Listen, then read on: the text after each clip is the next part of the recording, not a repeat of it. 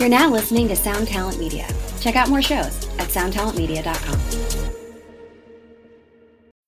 When you need mealtime inspiration, it's worth shopping Kroger, where you'll find over 30,000 mouthwatering choices that excite your inner foodie. And no matter what tasty choice you make, you'll enjoy our everyday low prices, plus extra ways to save, like digital coupons worth over $600 each week. You can also save up to $1 off per gallon at the pump with fuel points. More savings and more inspiring flavors make shopping Kroger worth it every time. Kroger, fresh for everyone. Fuel restrictions apply.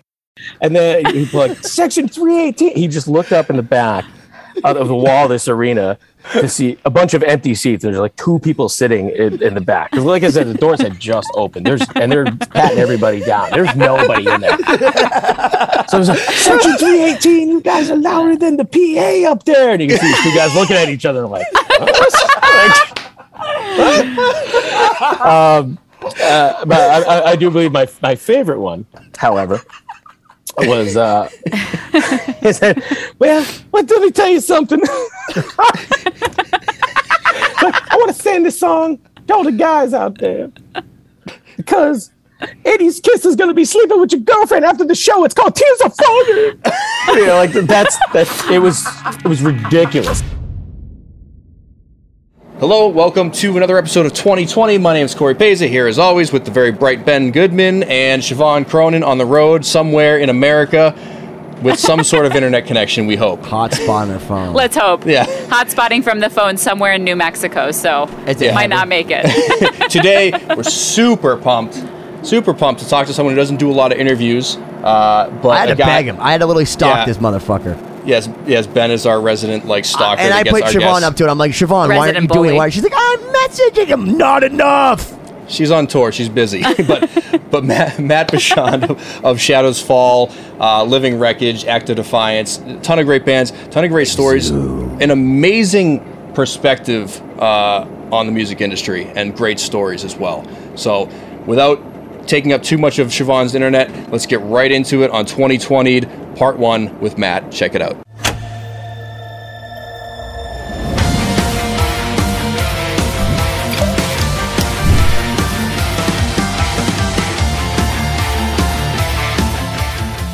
All right, ladies and gentlemen, my name is Betty Goodman, and I just wanted to say hello with my shirt. So if you're not subscribed to YouTube, 2020-d.com 2020, I'm here with my compatriots, my cohorts, my friends, my fellow touring people like Siobhan Cronin of Star Sets and Corey Peza touring our Fellow basements. touring people, where have you toured, Ben? Like from My your living room basement to your basement? basement. Yeah. Our basement. We were up all He, night.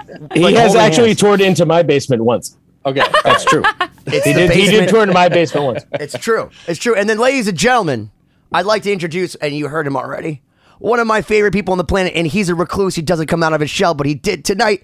Mr. Matt Bachand, known as Tim Osmond from Shadows Fall, Act of Defiance, and the brand new badass, may I add, Living Wreckage. How are you, man? I'm all right. I'm all right. Can't complain. Was that like the- radio? I mean, I can I can complain. I I've got I like think we old, all can complain. old old guy problems. I have like sciatica going on and my herniated discs and things. I, I'm serious. I've had, I could barely Oh, walk geez. today, but here I am. Oh my I- gosh. I feel you, dude. I feel like I'm gonna die, and you're doing a Shadows Fall reunion. Like, how how are you gonna survive with the sciatica, man? Uh, I'm more concerned about how I'm going to survive it. Relearning how to play guitar. I've been playing bass for so long. so That's I, can like, I haven't really played a Well, you're played a so guitar in a long time. I mean, I play guitar in a cover band, but we do like, you know, like some like '90s stuff. We do like some Godsmack and some things like that. But like, you know, it's it's not Shadows Fall stuff. So totally different world. So jumping back onto that train is going to be. Well, it's interesting though because new metal, I feel like, or- or the not new metal, but the metal that is new now, I feel like is just bass, except they call it guitar. Like in Siobhan's Right. band, they play in drop E. So it's, it's like pretty aren't- wild. That's a aren't you baritone just- guitar, though. Yeah, aren't you basically just playing the same things that they're playing now, except you're calling it bass? Maybe I don't know. I don't know what's happening. What is happening? What is happening right now? Oh well, that's just a taste of what you have to Yeah, expect it's- in it's the next. worse. Right. Oh, I can't! Oh my I can't wait. We've lost every listener. Well, anyway, so Matt, so as the resident classical musician in the group that's not really a metalhead or a rock, well, I guess I play in a rock band now, so I can't make that excuse anymore. But for our listeners who don't know you, can you maybe tell us a little bit about who you are, how you got into playing, how you got into a band, just kind of the the the trajectory of your career from beginning to now? Oh God, well, That's a um, that's a big question. I'm sorry. I should have made it a is little more super, specific. Super loaded question. The Cliff Notes version. I don't is know. I guess I started probably around 13, 14, like really going for it. But I mean, when I was like really, really young, I uh, I wanted to play drums actually, and I grew up in an apartment that had neighbors on both sides. Um, and back then, there were no electronic kits or anything like that, so I didn't really have a choice. It was like either it's too much noise, you got to do something else. So I ended up uh, falling into a guitar around 13 or 14, and uh, uh, of course, James Hetfield is my uh, spirit animal as far as rhythm playing. You know, I'm I, as a lot of you probably know, I don't really do leads. I'm I'm not that guy. I'm I believe that every band has their their space, their part that they do and they do well. And um, and a lot of times, and most times actually, when you have you know two lead players and they trade off each other and everything sounds great, whatever. But but I, I just I love that house of rhythm. You know, you got the drums, the bass, that rhythm guitar. You've got you know Testament and uh, bands like that where you've just got Eric Peterson in the back holding it down. You know, and you got Skolnick on top, uh, uh, making it happen. You know, and so I always I always thought that way. So so uh, I think that's probably the reason I think that way is because I did start as a drummer. I always wanted to be. Um, I could maybe play an ACDC beat now, maybe for about ten seconds before I lose it, but. Beyond that, uh, I didn't really stick with it. Um, That's interesting. Not to stop you, but w- at what point did you realize that rhythm guitar was more your thing? Because I think this is interesting. Like Oh, when right I, my away, right husband's gu- okay, okay. So you just always felt you because my husband's a guitar player and you know he's always practicing all this lead stuff. But I mean, I think he loves playing rhythm guitar, and so I think it's you know it's interesting to know like what your space is because Well, there's so many options for what you can do. Matt, tell me if this is the same thing for you because I grew up loving James Hetfield, uh, and if it was James Hetfield or Kirk Hammett, I would say James Hetfield all day because he. he- When you go see him live, you'd be like, okay, that dude just held down battery, and then Kirk Hammett comes and does his thing. But like playing and singing at the same time, I'm like, I had so much respect for that. So Yep. I al- and, I always wanted to be the worst person in my own band. So I was like, if I was playing lead guitar, it's probably not a band I want to be in. But I could, I could believe in myself that maybe I could play battery, and that's why like James Hetfield resonated more with me because I'm like, that's my lane. That's the t- you know that's the lane I could stay in because you know Marty Friedman, for fucking forget about it. You know, Sure, and it's it's not so much that um, I didn't want to learn how to do or want to do it. I mean, I could probably you know pull some stuff off if I tried, but it doesn't interest me enough to want to because I'm just I'd gravitate more towards the meat and potatoes of a song. You know, I'm more about uh, structure and arrangements and and putting something together you can sing in the shower. You know, I don't I don't hear anyone out there singing Steve Vai songs in the shower, but you know they're singing "Smells Like Teen Spirit," and I have this Completely I, I right. all the time. It's like the song is like the most important thing out of all of that other fluff that comes in. Those are just the parts that make the song, right? So. Uh, if everyone's trying to do the same part to make that song, everyone's stepping on each other and everything else. So I, I you know, find your house, live in it, and and do what is best you can. And the other thing too is a lot of times I'll see lead guys where, especially they're doing really, or at least trying to do solid tight rhythms or whatever, and they're alternate picking these things. But you got to downstroke that thing, just like pop ahead, man. You guys Yeah, yeah, all ahead. downstroke because it, it sounds different. You don't Yeah, think it does. does. Maybe live you can get away with it because of uh, you know space and and and all these other things, but when you're tracking that, you can hear it. You can hear that pick attack, and you hear it, and it means something. I that's that's what I do, or at least try to. That's so interesting. So one other thing you mentioned is you said you fell into guitar around like 13. So Yeah. what what did that mean? Like you you saw someone play guitar, was there guitar in your house? Did you have music around you growing up? Like how did you gravitate not, to that? Not a lot. No one in my family ever played any instruments. No mm-hmm. one. uh, For some reason, when I was like three, I wanted to be Animal from the Muppet Show. That was it. You know, I was like, that's I, even actually. I'll show you right now. If you look down here, Muppet Show drum kit from the Ah. seventies. oh Very good God, fr- that's badass. right Dude, now, that is Tune into the YouTube, by the way. If no one's Yeah. watching, Matt just pulled out like a absolutely period correct early '80s Muppet animal set that I'm sure Paul Lorenzo, our drummer from Lost Symphony, is going, "What the fuck?" Well, it's funny because I, I always tell the story. That was like my favorite uh, uh, gift, and that's what got me going. There's a picture of me, my brother, and my dad at, on Christmas, and I'm like, I gotta be. Jesus, I was young. It had to be late '70s, um, early '80s, and and it was. Um, I opened that. There's just this, this picture. I was like, that's the picture that started everything. And of course, obviously, that drum kit's long gone. I was telling a really good friend of mine about that, whatever, and somehow she like found this on eBay for twenty bucks and just gave it to me last week. I was like, "That's the best gift I've ever." My Jewy mind just said, "Wow, that seems like a really good deal for an animal '80s." Oh, you're not kidding! I Are there wait. more of them? I- like, I- get I- me two of them, I please. I'll so. sell them. I can't wait to mount this thing on the wall. You know, um, wow, we kind of lost track there. Where are we going with this? Oh, it Oh, it's okay. Well, I'll Oh, oh, go, okay, go, go I, on, go I think I remember. I think I remember. Okay. That's what I say every so day. no, but well, like I said, it just with, with guitar, it just kind of happened because I still loved music. I did. Um, like I said, I, I wasn't. I grew up around a lot of it. My dad listened to a lot of classic rock and ZZ Top and things like that. Uh, Dire Straits, you got huge in, into that. Um, and Knopfler's probably my favorite player on the planet um, for a lot of reasons. Um, but um, it just I don't know. It just it was it was out of necessity because of the fact that it had a volume knob and you could turn it down, and I wouldn't bother the neighbors that lived next to me in each apartment on either side of where I grew up. So it wasn't because that's what I really wanted to do. It's because I simply couldn't have a drum set.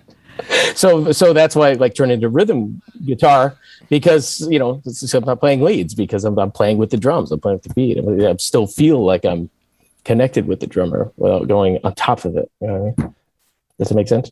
Yeah, hundred percent. Yeah, absolutely. Do you think that maybe that's why you? I mean, I, I when I you know hung out with you and, we, and you were nice enough to play on Murder of Crows, um, a song off Chapter Two from Lost Symphony. And one of the things I did notice is just so we reunited with you and John. Um, you know. From Shadows Fall, now you guys are doing a thing again, but you know we were breaking new ground for a long time, and I just love how much you filled it in. Like you made that song huge. Like if there was like the balls, like there's Jimmy Bell up here just doing his, you know, Jimmy Bell thing, and like it's outside of space and time, and like that's that's a a whole different thing because he probably he probably downstrokes all of that too, which is the crazy part. Um, but you just fill it all in. But as a producer, like when I I sit in the studio and I know you have a studio like mine you think more about like how do I make this sound fuller? How do I make this sound more badass? How do I make this heavier? And that's more about the rhythm guitars and locking in with the drums than it is like, look, I'm Jeff Loomis. I can just arpeggiate everything with my sweep picking. Well, I mean, Jeff Loomis can do pretty much anything. So That's true. That is very true. Which Yeah. we Or Chris Broderick, your your bandmate, who Indeed. happened to be what, in my opinion, other than maybe Cacophony, the greatest dual lead Jeff Loomis, Chris Broderick, and Nevermore. I mean, come on. it was terrifying watching him warm up every night. Just, just straight up scary. Well, what is what is wrong with you, man? What's wrong with you?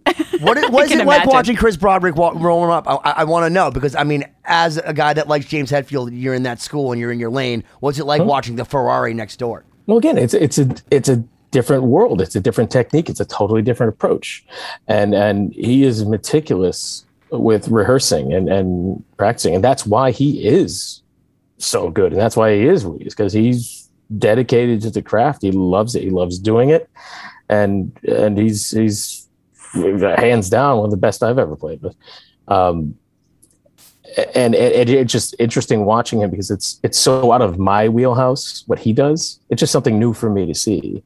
You know, if I watch Yeah. guys warm up all day, I was like, oh, I do that, I do that, Yeah. I do that. But I watch him, I go, wow, I don't, I can't do that at all. That's cool. It's different, you know. on that thought, um, and because you mentioned that, it, you know, you kind of visualize songs almost holistically. You hear like that whole rhythmic aspect and, and how it's going to kind of come out, um, and which is the producer mindset that we've talked about with a lot of, you know, instead of just hearing the riff, you're hearing the whole picture. Um, with with the people you've played with, uh, like how have you noticed like kind of a typecast type of like role that people fall into when they're thinking about music like is those super shredders and those guys that are hyper technical and, and into the fine details is there a, a different like wavelength that they're on versus the people that sit back and, and the, the rhythm section that you know is is much more happy to be in the background as long as everything sounds big and, and is, is full like do you notice that difference Sometimes it depends on the player. It depends on the band. Uh, but like I said, for me, you know, it's always about the song because that is always the most important thing. You know, if, if you've got a amazing, you can have the best ten minute guitar solo, whatever proggy thing in the world.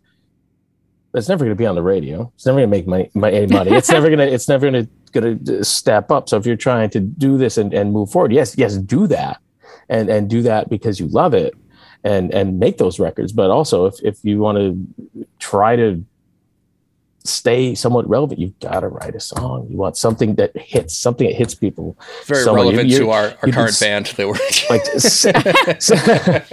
maybe like sell to sell to your audience you know if that's your audience Is that what you said to when them. Shadows Fall? Like, let's write the next Britney Spears record. It'll be the low hanging Well, fruit. And then well, you guys came out. That's that's an interesting thing because Because, like, that's the kind of music I feel like my dad would be like, this makes me sick. with that uh, started to be a thing that was more of a thing that had no boundaries. So it's kind of the opposite of what i just said but but within holding it within the reins of, of a song. Now if you listen to our earlier stuff it's all over the place. I i tried to listen to some of this to even get back in for this reunion gig. Like oh my god how am i going to pull this off? Like i don't know what i'm going to do um, and we were a little off the wall then but but uh, uh, when i went into it it was like well why can't we and I came right out of a of a death metal band, like straight death metal, like '90s death metal band. That's that's where I came from. And when I met up with John, he was playing in a hardcore band with Adam D from Killswitch. They went to school together, and they and, and he had showed him some riffs, and I was like, those are cool. And I wasn't doing the death metal band anymore. Hey, let's do something.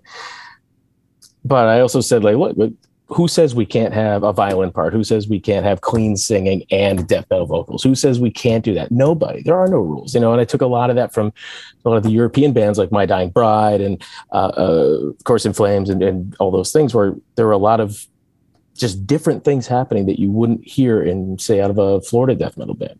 Whereas Well, was more like Florida. set straight. I, you know? I, I don't mean to interrupt you, but when I was I, I was in a band called Carve, and I feel like there was a very specific sound, like with Killswitch Engage and Shadows Fall, and like we were kind of doing, but like in Massachusetts, like in Massachusetts, a very specific type of.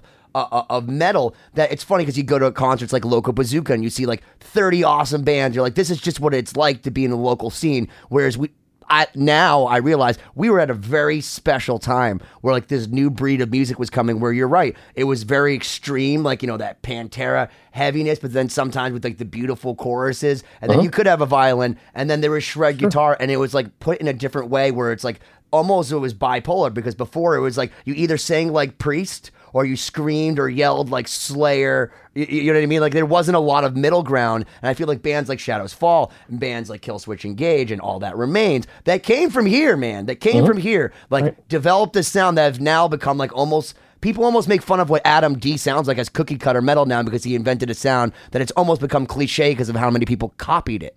Right. Well, it's because we all grew up together and we all played the same shows together. What was it? Either in the same band or in different bands doing the same gigs. So we all had the same outside influences, like the you know bands like At the Gates and and In Flames and and, and even you. So I always said um, uh, with some of the melodic metal stuff, I was like, "Oh, it was In Flames, In Flames." Like, no, that's that's Boston. You know, that's the first Boston record. That's what that is. Yeah. You know? Yeah. Because if you if you really if you put some heavy guitars behind the first Boston record, chunk it up, put some death metal vocals over it, that's it. That's in flames, right? I kind of want to hear stuff. that. I kind of want to hear that now. I'm not going to lie. I want- feel want like a Matt heavy- that there should be you and John's like drunken party band where you guys just do, do Boston Cover- covers but in the style of In Flames. I'll, we with were- the- I'll get listen. We know Barry Goudreau. Yeah, from we get him. Boston. we will fucking call Barry, and if oh, you make that happen, I promise you, I'll, I'll convince Barry whatever it takes to get him to play with you. Well, Oh I would gosh. imagine if if we're hammered, we wouldn't be able to play Boston songs. Would we? I don't think we'd be able to actually. I couldn't play him sober, so God That's bless true. you. Oh my God. You Well, mentioned- to- oh, go ahead, Corey. Siobhan, your internet d- g- causes a delay, so I'll let you take I'm it. while- sorry. while you- yeah, while I'm, you have I'm it. hot spotting from my phone to her life. So Go here we go. it. Um, Is it one of those days? No, oh my God, you're terrible. No, to dovetail on what you were talking about, though, I, I'm interested to hear what some of your early musical influences were, because a lot of guests we've talked to, you know, they refer to like a first experience they had seeing a famous band on TV or reading about it or going to a concert, and I wonder if you have like a specific memory of kind of that first thing that really caught your attention that was like, okay, this is kind of what I want to make in my life as a musician. Well, I always remember just loving music, regardless of what it was, from even from you know Michael Jackson to to anything really. But I mean, my first real like record would be probably an Iron Maiden record, you know, um, and that and of course, it's when you're a kid and you and you buy those records, you buy them because the album cover's cool, right? That's because that's what you Dude, do. that's why I got Live After Death. I tell people that all That's- the time. that's It the was- record I'm talking about It was about. Columbia House, and they had the a thing, and it, and it was like it had like a warning on it, whatever. I was like, I have to get this. It had the guy pulling out the chains. And I had no idea what Iron Maiden was. Thirteen minutes later, I'm like, this. they're- They, they just taught me that that poem I learned in school, like uh, rhyme of the ancient. My dad's gonna think I'm smart. well, we can't have that, can we? Alexander the Great. I have like Steve Harris when he wrote the second side of Somewhere in Time, like sat there with like Encyclopedia Britannica and is like, all right, here are all the bullet points about Alexander the, the Great. We have eight minutes and 42 minutes worth of riffs right now. And and and what's wrong with that, right? Nothing! Exactly. Iron Maiden was schooling, not in just metal, but in history and culture Exactly, and they still are to this very day. to this very day. So that was, you know, a huge one. But I was really all over the place, and I still am with what I listen to. I, I just I don't have any set rules. I uh, when I was really young, I uh, with my grandparents, I listened to a lot of like roots country stuff, like Waylon Jennings and uh, things like that, and, and all of those things have an impact, whether you realize it or not. They do Sure. and when they come together, I think when I, when I first was like, all right, I'm going to do that. Is uh, I saw Metallica on the And Justice for All tour in I think '89, the Worcester Centrum. Cult was on Sonic Temple at that time; they were opening, so it was the second time through, and I, I was probably I don't know, I'm not going to date myself. was Jason but, coming you know, through the monitors? But uh, oh, well, uh, no, not quite. But the- they had the Lady Justice thing that like blew up and fell apart behind Oh no! Lars. It Listen, was I awesome. saw the live shit binge and purge. That So was like. I first off, I think like eighty nine, like that ninety, which for me is is the height of Metallica, and it's Mm-hmm. not because Cl- I love Cliff Burton, but I think that when Jason came in with a chip on his shoulder and the And Justice for Al- uh, All album, which we all know the live bootlegs are better than the actual album if you go back and compare, because I mean the album is actually kind of sad by comparison. But that said, that was my favorite time for Metallica. Mm-hmm. I just wonder, like, was there though bass at that time? Was Jason just making the face screaming die? No, I mean you could you could hear it live. I mean it's just uh, for the record. I, I you know it didn't. I, I guess whatever they did for the record, it was what it was. But um, that's none of my business. I I don't know why. I would love to hear that album with bass. Uh, you know, and I know it's out there somewhere. You know, that's actually why Norah Jones wrote that uh, song was because of Jason. is that why? I don't know why. I'm gonna. Oh, yeah, yeah, all right, whatever you say. We're, we're sorry. I'm just gonna just gonna throw That's that like, out why there. did I agree to this? Like, literally, this is the interview out of like the seven million I've been offered. Yeah, this is the one I chose. Because I borderline stalked him. I'm like, Siobhan, here's his number. You call him, I'll call him. You call him, I'll call him. That's how we get. I know, our and he like but he pushes me to like bully people into coming on the show. I'm like, I'm not a bully. Can you talk to them? hey, Dustin came on last week and it was great. Yeah, that's true. But that was just an accident. Once you have everyone sequestered on a bus, it's a lot easier to get them to do things they don't want to do. Uh-huh. That's a good question, Matt. sure, if you were on a bus, what was your favorite thing that you've seen your band or any band that you've been a part of or seen third party that did something that they wouldn't normally do if they were not on the bus? Wow. I mean, I know you've toured with Dimebag Darrell, so like we we have the the Yeah, but how am I bar supposed to? How am I supposed to remember any of that? that's the real question. I mean, Jason Costa remembers, be so if he can remember, you have no excuse. he re- man, but see, Dime used to he used to have a pitcher every day, every show, every day to have a whole pitcher full of Blacktooth Grin. So it had its whole bottle of whiskey and it topped off. And if you even so much as walked by him in the hallway, you had to tug off of it. So even by the time doors were open, everyone was freaking shit faced. Like it, it, it didn't matter. You had to. He wouldn't. He wouldn't let you get away with it. You had. You had to. So yeah, some of that was a blur, but I, I bet. good times indeed, though. Good times indeed. Actually, I so I want to ask you about this because I saw a picture come up, you know, in my Facebooks, and you know, it's one of those things where, you know, we've been around for a while where like you, it's like sunrise, sunset from Fiddler on the Roof. You see these things come and go, and I saw a picture of you and Joey Jordison and John, um, Danae, uh, Yeah. dressed up like Kiss. And apparently it was like a band and like a thing. So Joey Oh. Jordison, the drummer from Slipknot, just left us, which is again like how, how why? But I saw that picture and I got to tell you, it made me smile, and I want to know what the fuck was that? What was that? All right. Well, the three of us just instantly kind of like hit it off. So like those all those times that we had we toured with Slipknot a few times that that one big tour in the U.S. was like ten weeks long, so we had plenty of time to cause Oh my trouble. God. um, and um, we were just always just running around terrorizing people. But we loved, you know, e- 80s hair metal, and and a lot of those guys didn't. So we'd be like, "No, 80s Kiss is the best." All right, ah, 70s Kiss is the best. No, 80s Kiss. So then, as the weeks went on, we would after the shows, you come in the dressing room like. Stupid makeup on. We have the boom box or something, you know, blast and lick it up. And tears are falling and just annoying the hell out of the rest of those guys that didn't like the 80s Kiss stuff. Who was the most And, uh, annoyed by 80s Kiss of Slipknot? Can we, call, can we say names? Like, is Corey Taylor going to be angry if we say Corey doesn't like Bruce Kulick? No, I think I think Mick might have been pretty pretty upset about it, but but he he he he still got the joke, and then I love those guys. Every single one of those dudes is nothing but kind to us, and and that was just that was probably the best tour we've ever done. One of them for sure. Um, and uh, we just kept pushing the joke, and we kept pushing the joke. And Joey's like, "Look, we'll play the last two shows." Like, what are you talking about? Because eventually there there was a rotating opener on that tour. It was uh, Slipknot, Lamb of God, and Shadows Fall, and then every four or five shows would be a different band. I think All That Remains did a handful of them, Sworn Enemy did a handful of them, Gizmachi did a handful, and they would rotate. And eventually, it got to be where, because of the union rules, uh, and the timing, it just there wasn't enough time to have another band on the tour, so they stopped doing that.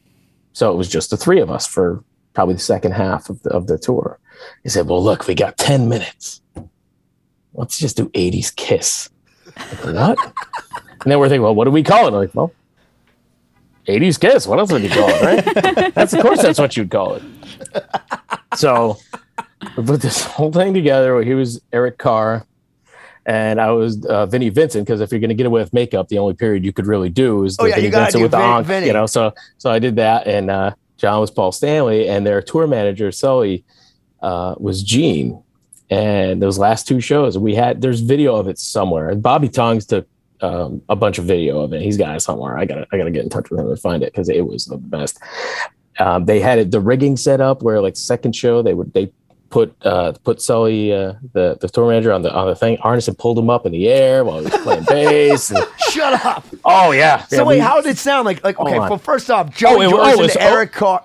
it was like- ho- it was horrible. It was horrible. That's awesome. Yeah, we got, Okay. you know, we got together in the got together in the dressing room, like you know, right before the show. And it was like, oh, we're doing Right. three songs. We did. Uh, there was uh, "Lick It Up," "Tears Are Falling," and "Heaven's on Fire." Oh my god. and uh, it was only the last two shows of that tour, but the first one of those two shows was in Iowa. So Joey went home, and he had a crack mirror Les Paul and, and, and a couple other guitars. He's like, go home and get these, and we're gonna use these. At one point, he was talking about us even get our own tour bus for two days, just like roll in, just like, "Here's kids, don't talk to us, you know. Like, and uh, and we had. Um, Willie Adler from uh, Lamb of God on board as our security guy, the squirrel. They have it, roll, you know, cigarettes rolled up in his sleeve, uh, telling Oh my all the local local security not to look us in No the eye and all this shit. Oh, it was so oh my fun. god. It was the best. It was hysterical. And you know, our backdrop was just we had cardboard boxes with like gaff tape. It's just like 80s kiss. So you can see in some of those photos, just green gaff tape. It's so stupid. So when we first went out there, y- the faces on these people, and the doors had just opened, and all these young kids are running right towards the barricade, and they've got their parents with them. And it's, you could see question marks just over people's heads. Like, I, what is going Did Joey on? have his full kit up, like like full blown like Slipknot kit going? I think he was playing on uh, the Shad kit actually because it was part of that backline. So I think he was playing Well, on that's still a Jason's kit. ridiculous kit on Bittner's kit. Yeah, yeah. I think he was So did, playing did he on do that one. enough where like people were like, "Is that Joey?" Like, No, nobody knew. Nobody knew. They just Wow. thought it was a random. It was it was such an tribute in and out quick attack. It was only the set was ten minutes long. It was just in out. People didn't know what the hell they were looking at. and sometimes you'd see like some kids' parents go like, "Oh, I know this song." Yeah, all right. And it was, and, I mean, we by no means were we any good. and but it was all about the banter, you know. So oh wait, so wait, who did did did John do the Paul Banter? oh, Paul of course he did. Oh, so did he do? it? Wait, I know John, and like he's a funny dude, but like I don't see him doing a, a Paul Stanley banter. Like what, what's a what's a John Paul Stanley banter? Like what do you choose from that? all There are- right. there's a lot of Paul Stanley banter you can choose from. Well, I mean, well, the one of the one of the good ones. We are in uh, Madison, Wisconsin, for the second show, and he comes right out and makes some noise like Madison Square Garden. We, we, we headline these shows, but we got to be in Japan in like six hours, so we're gonna play first for you right now.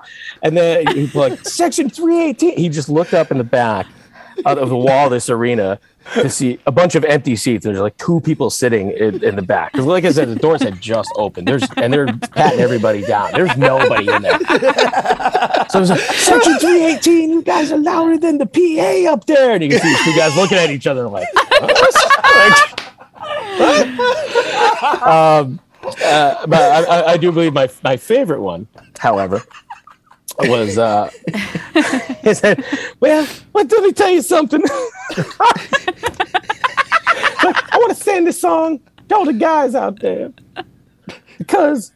80s Kiss is gonna be sleeping with your girlfriend after the show. It's called Tears Are Falling. you know, like that's that. It was it was ridiculous, and so just for two nights, and we put it out there. I think Joey told his management or something. They're like, "Tell Blabbermouth that we're doing a Kiss tribute." They didn't believe it, and they never posted. Like, this is not real. This is a joke. You just And wipe tears from so your eyes, after the- Corey. after Uh, you the- made me cry. Matt, you just made me cry. I'm literally crying. I'm laughing so hard because John. I'm so sad that I missed this. Is really what I'm crying I'm about. That's hilarious. I'm just people don't know Jon Donais, who's the other guitarist in Shadows Fall, and he plays in Who's on the show. Living We had him on the show. Yeah, yeah, yeah, we had him on the show. and Yeah. he's on Lost Symphony. I just just thinking about him talking as Paul Stanley with Joey Jordison and I can and hardly Matt. imagine it. That's hilarious. I- it takes so I much feel like I'm- charisma to do that with like two people out there. it was absurd. Was it cathartic though? Was it like because nobody knew who you are, so it's like fuck it, like we don't care if we fail, like we want to fail. Well, hell, we didn't. No one knew who we were anyway. It was, do they ever realize they're watching Joey Jordison right now? Probably not, but they are. Um, but but Blabbermouth in those places, they didn't even pick it up because they're like that. That's not real. That's that's so stupid that there's no way that's real. And after the first show, the next day they posted it the first morning. They're like, members of Slipknot and Shadows Fall have Kiss tribute band. And I guess Oh uh, apparently it, it came out to uh, it got back to Gene somehow, maybe through their manager or something. So I heard. Oh my god. I was like, whoa, finally, an 80s Kiss tribute. What are they called? Like, 80s Kiss. You're like, I have that trademarked. and, You and I and I ho- and I hope he didn't see any of the footage because then he'd be like, "Oh my god, they're just picking on us." And I was like, "We we weren't picking on him because we love those songs. I I love that shit." But it was just you know in the moment, right? Just have fun with it and, and just do something goofy for tour pranks. And that second show too, when we had the rigging for the uh, tour manager who was playing bass, played the was it the third song? We had about ten minutes before we had to do a Shadows Fall set. So we're all covered in makeup, right? So we throw the guitars down, we run back to the dressing room, take all that shit off, change, and get back out and do the set. Now, during that 10 minutes, the first night, uh, it was just over and we left or whatever. Second night, when it was over, the uh, stage manager, so Slipknot, they pulled him back up and he was just dangling for like 10 minutes. People were throwing shit at him, you know, and he didn't oh my god! and he can't see anything without his glasses, like nothing. He can see nothing without his glasses. So he didn't know what was going on. He's just dangling for like 10 minutes and they lowered him down about halfway through. They put a cigarette in his mouth, lit it, and then sent him back up again for another five minutes. we love you, Sally. that was Oh me. my god! That's it so was, it was it was a really it was it was one of the best like tour pranks like that's ever I'm so glad I asked you that, dude. Oh, I am that's so funny. glad I And asked it's still one of my one of my favorite stories ever of, of being on the road. You know that one that one's hard to top, really, because we like made it happen. You know, it's like, if we had our own bus, that would have been hysterical. Because all day it was like, "Don't look at 80s Kiss, don't look at 80s Kiss." So we're playing that whole game like, "No, we're the stars here. Don't look at us." It's so funny. when you were That's touring, and we we had talked to John about this about like how the the you know the the levels of touring because there's uh-huh. always like the, the first tours are always like exciting but fucking terrible and like uh-huh. it, you know everything. Then you, you kind of get to the sweet spot eventually. But what was it like when you first started the chance to tour with a band and be in a rock band? Oh, it was I, I just love to travel and see new places. I still do. I'm not over that. You know, I, I there's nothing better than having a day off in the middle of Indiana somewhere in some town you've never heard of in a you're in a mall parking lot and you go into an Applebee's on a Wednesday afternoon. Oh my gosh, I totally there, relate to that. You know, and just kind of just kind of see what's going on. You know, get familiar with your surroundings and stuff. It- it- that never gets old. Uh, of course, the early days were really tough. You know, in, in the van days, you know, because we were pulling really long rides, you know, for years and years and years and years and years. Um, and uh, but they were still great. You know, there's always those long night drives where everyone else is asleep, and I was always a, Before uh, the night- sciatica. yeah. Well, luckily I can still drive. It's the other leg. yeah. Um, but um, I I like those drives sometimes because I was the only one that could stay awake all night. Everyone else is kind of like morning people, and I just I'm I'm a night owl. I just I just am. Um, so I was always the night driver. Uh, put on some, uh, but I, I would always put on something to chill, like some Jim Croce or some Ben Folds or something, and and just have at the wheel all night. And, Yeah. uh, it was just so wait, you're, so you're getting off stage playing with Slipknot and Shadows Fall and 80s Kiss, obviously. I mean, obviously 80s Mm-hmm. Kiss, and then you're putting on that in the in the bus, like you're just like rocking out to like Dire Straits, all to swing it. Like Ben, four I feel like you tuned out of the conversation and Yeah. like returned at a different part because we No, we moved 'cause I on. him. Yeah, you just went through a time warp. Yeah, there's like, you Can I go back to the different- future? Well, that no, was like when, you, when you're in the van by yourself and everyone's sleeping now. Um, but we did have, for the most part, kind of a no distortion rule after shows because it was just like too much. Like, okay, the show's over, no distortion rule. So okay, so what's Jon Donais's go-to no distortion band? Oh, gosh, that's a good question. Uh, I know uh, everyone kind of likes a lot of the same stuff. We love listening to Pink Floyd, you know, so like kind of who doesn't, right? Well, Um, are we talking like uh, like early Floyd? Or are we talking more like you know the Wall and after like Gilmour? I, I'm uh, into the Gilmour stuff way more. I, I Me too. as far as oh yeah, hands down. Um, but I mean, just all of it, just anything to just kind of mellow out. You know, uh, we both agree a lot on uh, like Toad the Wet Sprocket, for example. We're both big fans of. Um, I, I love that stuff too. I actually did a record, two records back in the um, early mid '90s, doing that kind of stuff, and I'm singing too. So I was doing like Gin Blossoms, Better than Ezra, uh, that tonic, you know, bands like that. And I'm still working on cover bands to this day doing that, those sort of things. I love those songs. And I think that is a lot of influence what turned into Shadows Fall. Is I love Cannibal Corpse and I love the Gin Blossom. So why can't I put them together? Who, So who makes the rules, wait, right? Like why can't I do Yeah. that? So it's one part Gin Blossoms and one part like I Come Blood. Yeah. I love that. You said Hey, um, jealousy. you said a couple times that like why can't we do this? Uh, Yeah. Which I think is one of the things that comes up all the time is that attitude of like there's rules and then there's why are those rules? Um, did you ever feel like not pressure, but that there was there was a box in the scene that you guys had to break out of, or was it so open that when you decided that why can't I do this, it was just immediately accepted as this that's great. No, there was never really a box in the scene. When the scene was first starting, even before uh, him and I got involved, um, it was a huge death metal scene around here.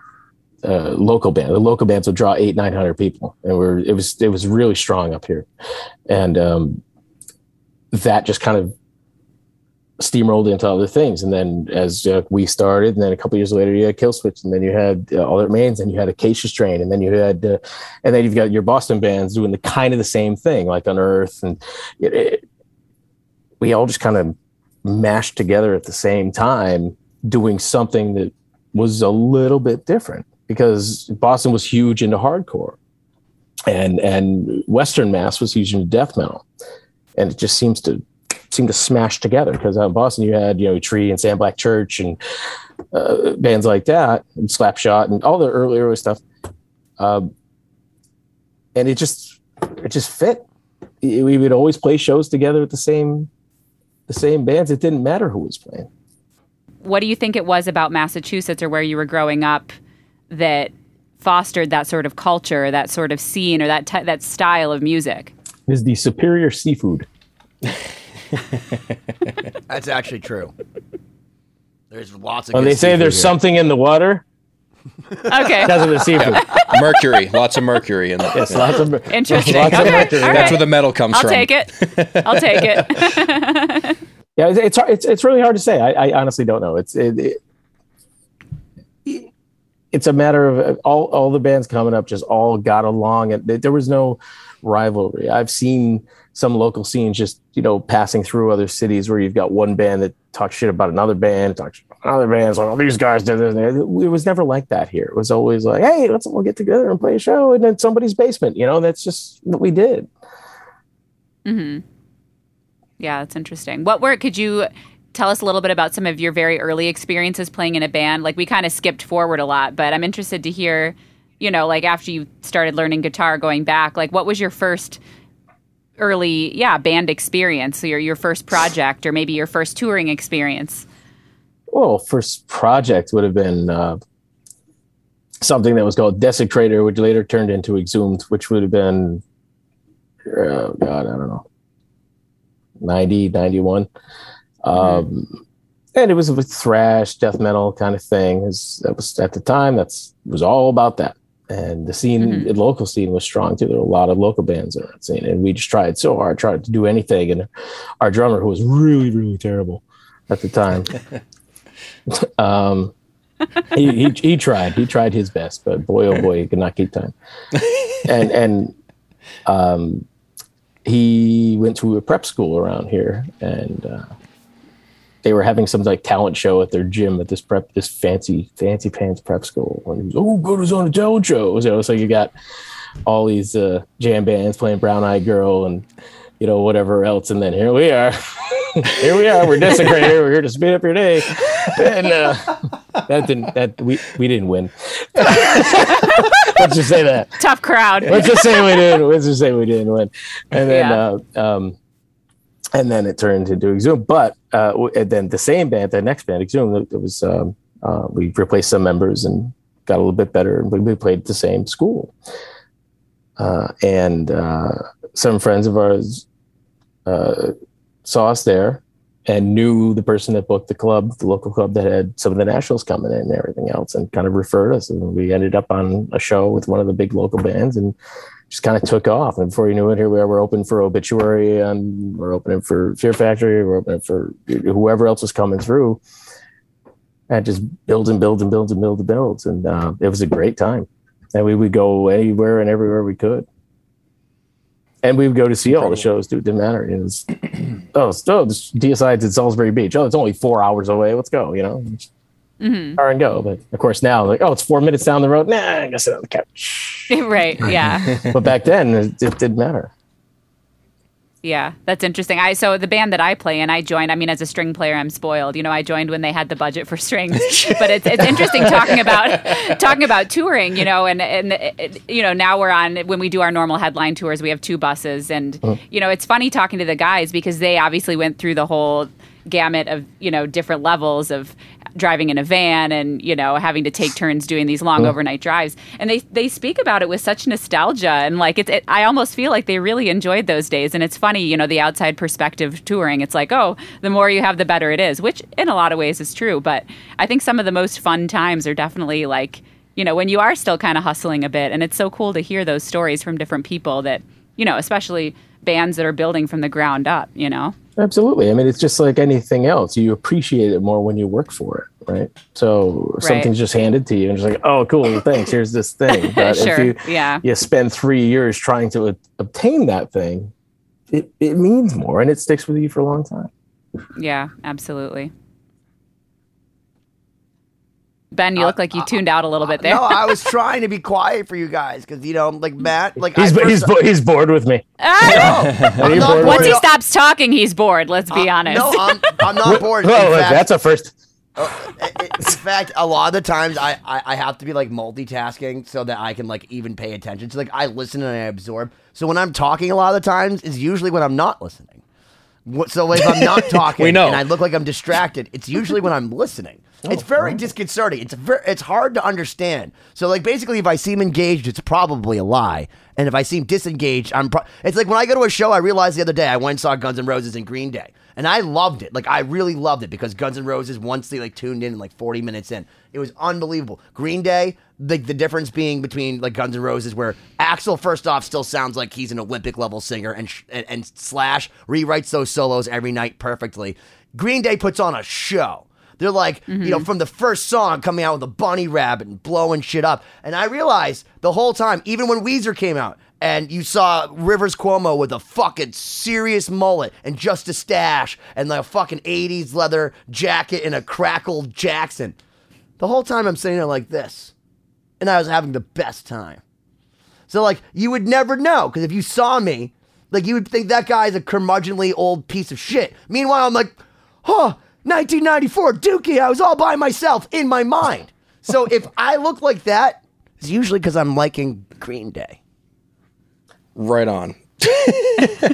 Sorry. I had one question uh, that I wanted in, in my Wikipedia research, which you have a Wikipedia, which is always very exciting. Like, congratulations on that. Lord. Oh yeah, I, I, Um, know, I know everything you it change says. it? Did you is write it? inaccurate. Did you? Is it written by Tim it's Osmond? written- it's- Is it it's- written by Tim Osmond? I don't know. I don't know that guy. I heard he's a. But- I don't know that. It's dude been it's written in a very suspicious like uh like perspective. But either way, um, there's uh, I there's definitely mention- didn't write it, but most of that information is incorrect. Well, so that's I why I Oh, bother- okay, wanna- okay. And I, I don't ask you to both- change it because it's nobody's business, right? Right, right. No one needs Why to know not? when my birthday is. I can guarantee you that that is not correct. but no one There's a- needs to know. There's a mention of uh, Lifeless Records. Mm-hmm.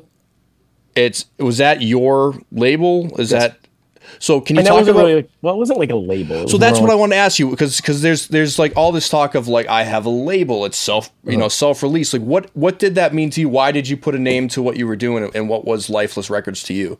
Well, it was it was something just initially to get that first Shadows Fall um, album out, the one that had uh, Philip Labonte singing on it, and um, with that, and and when we were doing shows, I'm trading demos and tapes with people. I just I just loved helping other bands, so I did put a few things out, you know, on that label and found some minor distribution and just kind of got things out there. It wasn't like a, it wasn't any major record stores. It was more like underground tape trading, but with a boost because I had the resources from, you know, traveling and knowing a bunch of different people. It's like, hey, let's put something together. But what I would do, mostly what I did with that was, was uh, I did some compilation albums for the New England Metal Fest, and and I had a hand in, in helping start the very very first one. And um, so at that, I would I would collect all the demos that I got at shows of kids like, hey, check my band out, check my band out. I'd go home with trash bags full of tapes, and I'd check them out and see, if, okay,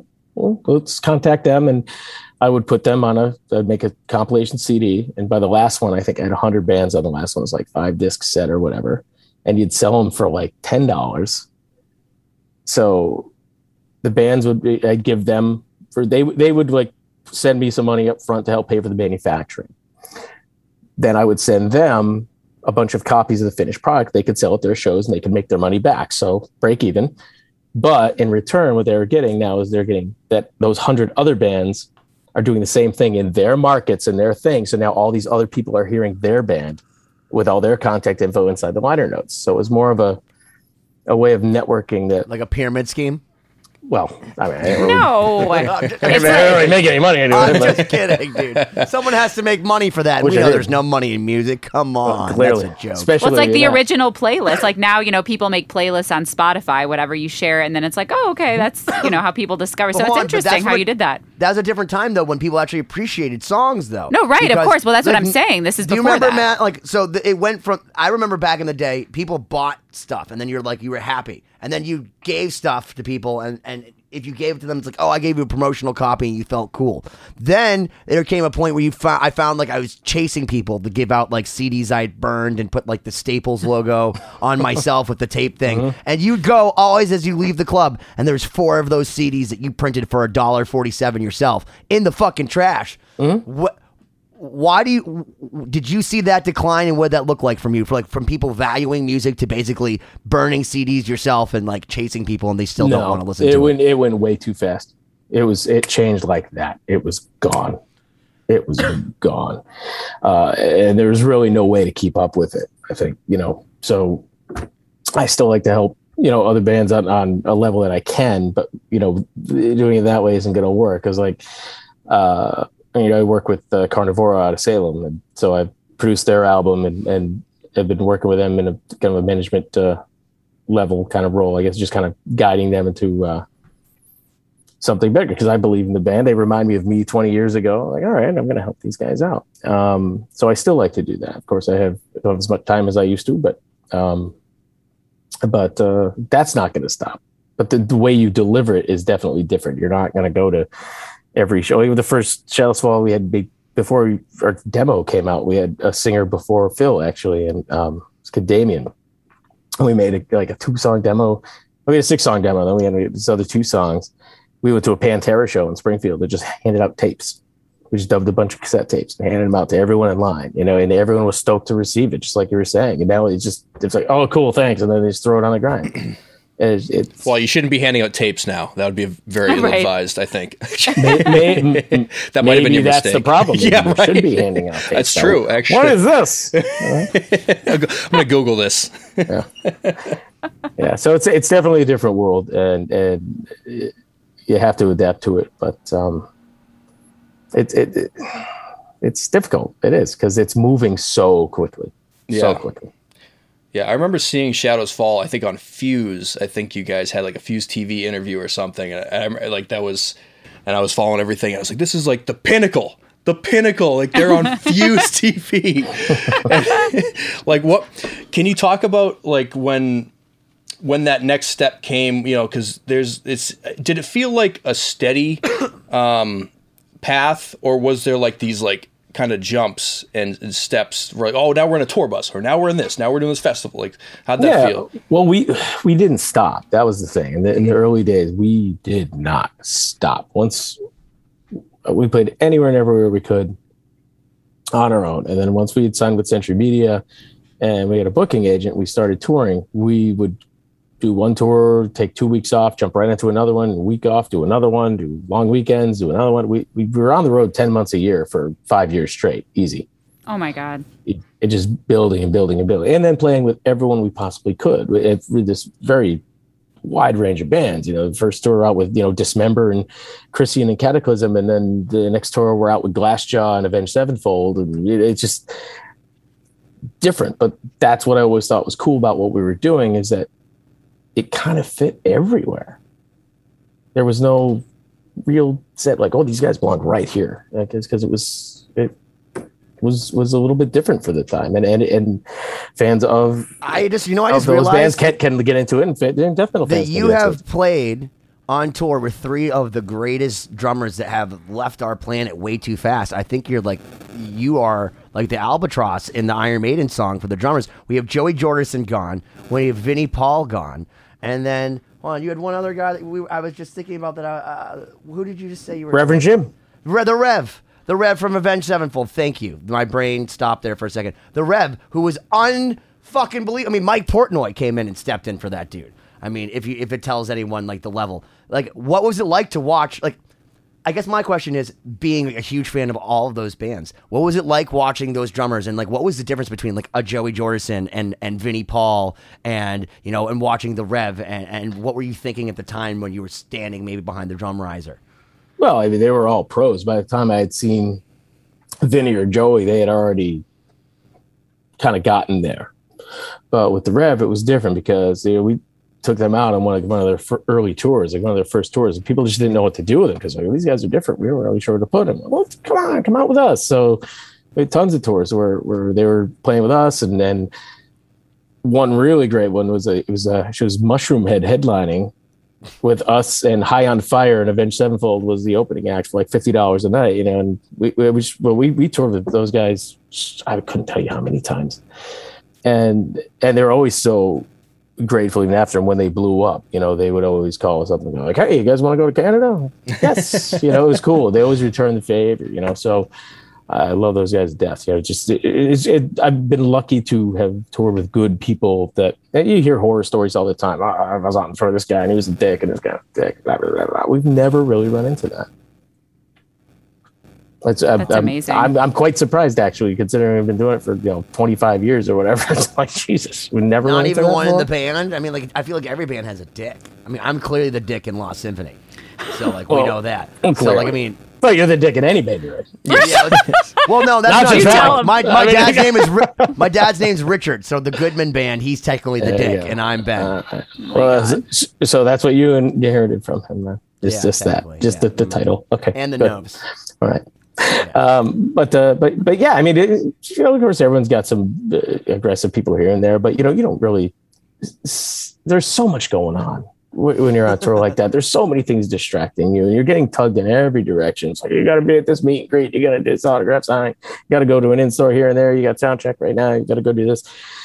You don't really have time unless you really connect with somebody and spend a lot of time with them, like like we do with Joey or you know or some other people like that. That to really see that. So I can't really say. And it, obviously, everyone has their bad days. You see people blowing and go, wow, that guy looks like an asshole. But you don't know what happened in their life, you know? It's like- Right. and it doesn't happen every day. So that can't be true. You know, I'd like to think that everyone's got some some good in them somewhere that uh, they don't want to. Uh, I don't know. If you were really playing guy, the right? real '80s Kiss, you would know better because Well- Gene Gene's never nice. Well, I, I've never met him, so I do not know.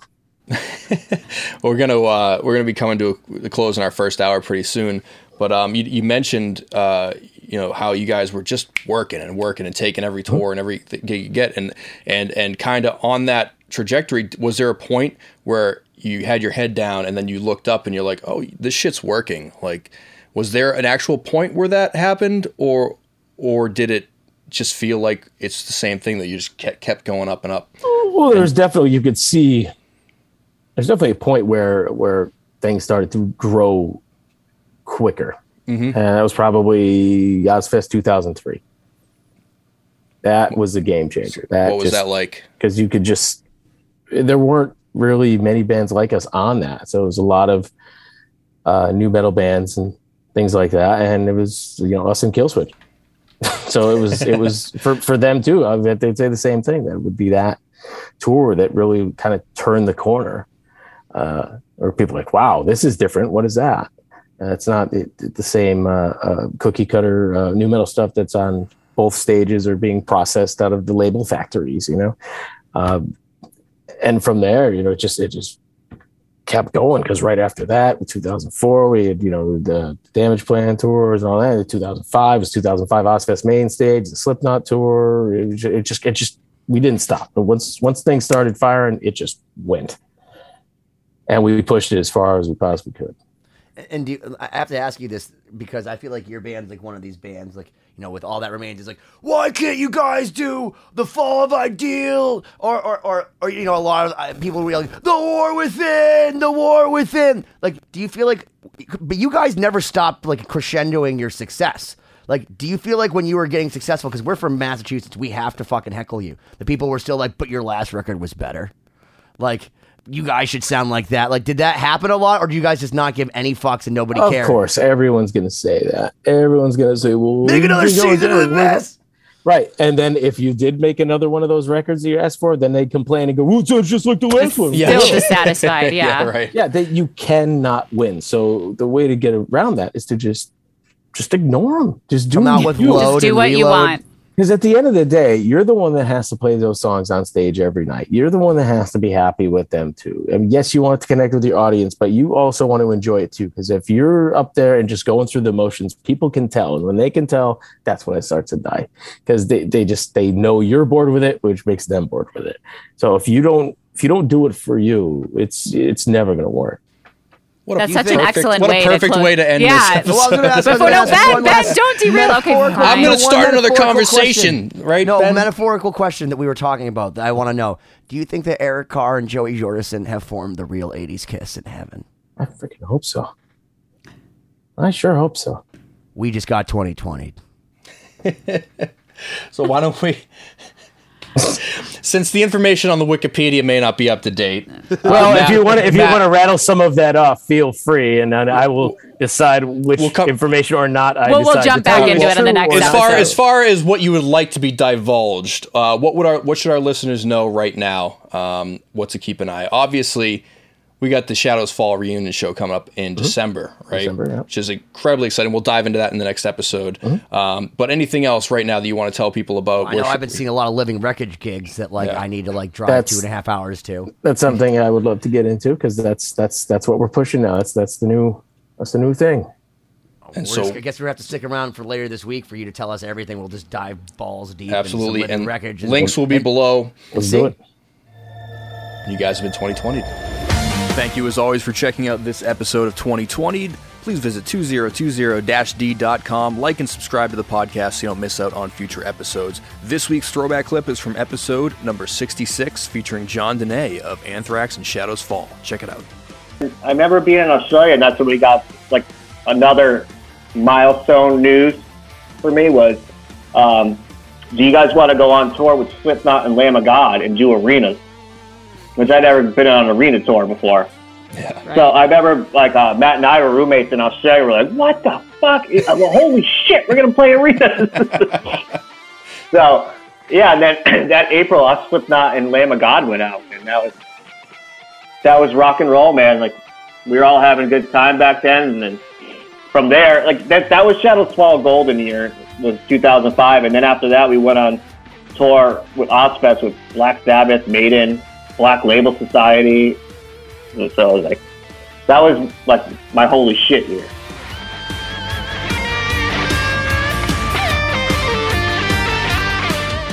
One Hit Thunder is a podcast where we both celebrate and have a good laugh about bands and artists that had just one hit that we all know.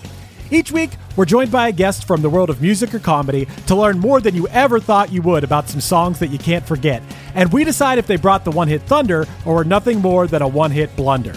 Look, if you listen to the show, you're probably going to laugh, and I guarantee you're going to crush next time the bar has music trivia.